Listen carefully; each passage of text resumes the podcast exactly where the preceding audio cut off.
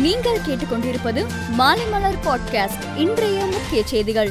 ஐந்து மாநில சட்டசபை தேர்தலில் உத்தரப்பிரதேசம் உத்தரகாண்ட் கோவா மணிப்பூர் ஆகிய நான்கு மாநிலங்களில் பாஜக ஆட்சி அமைக்கிறது.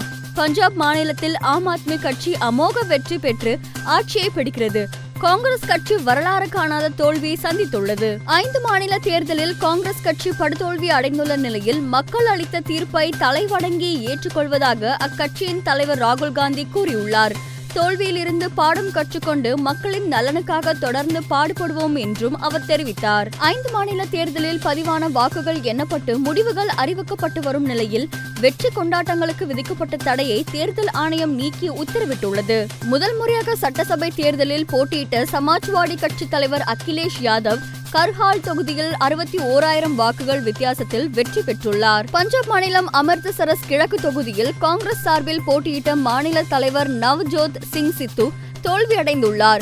வாக்கு எண்ணிக்கையின் முதல் சுற்று முதலே பின்தங்கிய சித்து இறுதியில் ஆறாயிரத்தி எழுநூத்தி ஐம்பது வாக்கு வித்தியாசத்தில் ஆம் ஆத்மி வேட்பாளரிடம் தோல்வியடைந்தார். பஞ்சாப் முன்னாள் முதல்வர் அமரிந்தர் சிங் பாட்டியாலா தொகுதியில் தோல்வியடைந்துள்ளார்.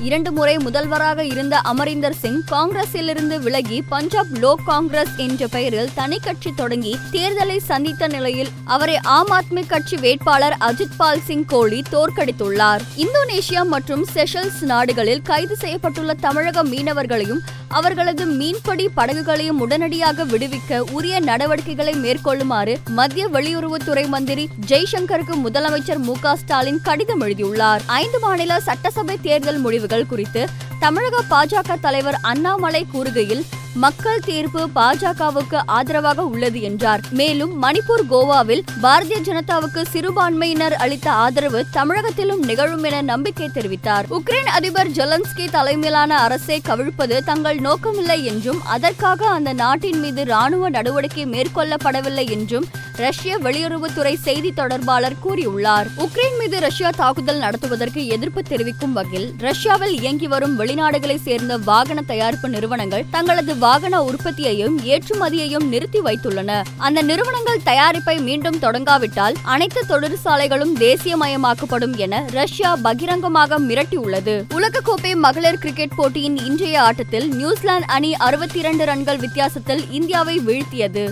மேலும் செய்திகளுக்கு மாலைமலர் டாட் காமை பாருங்கள்.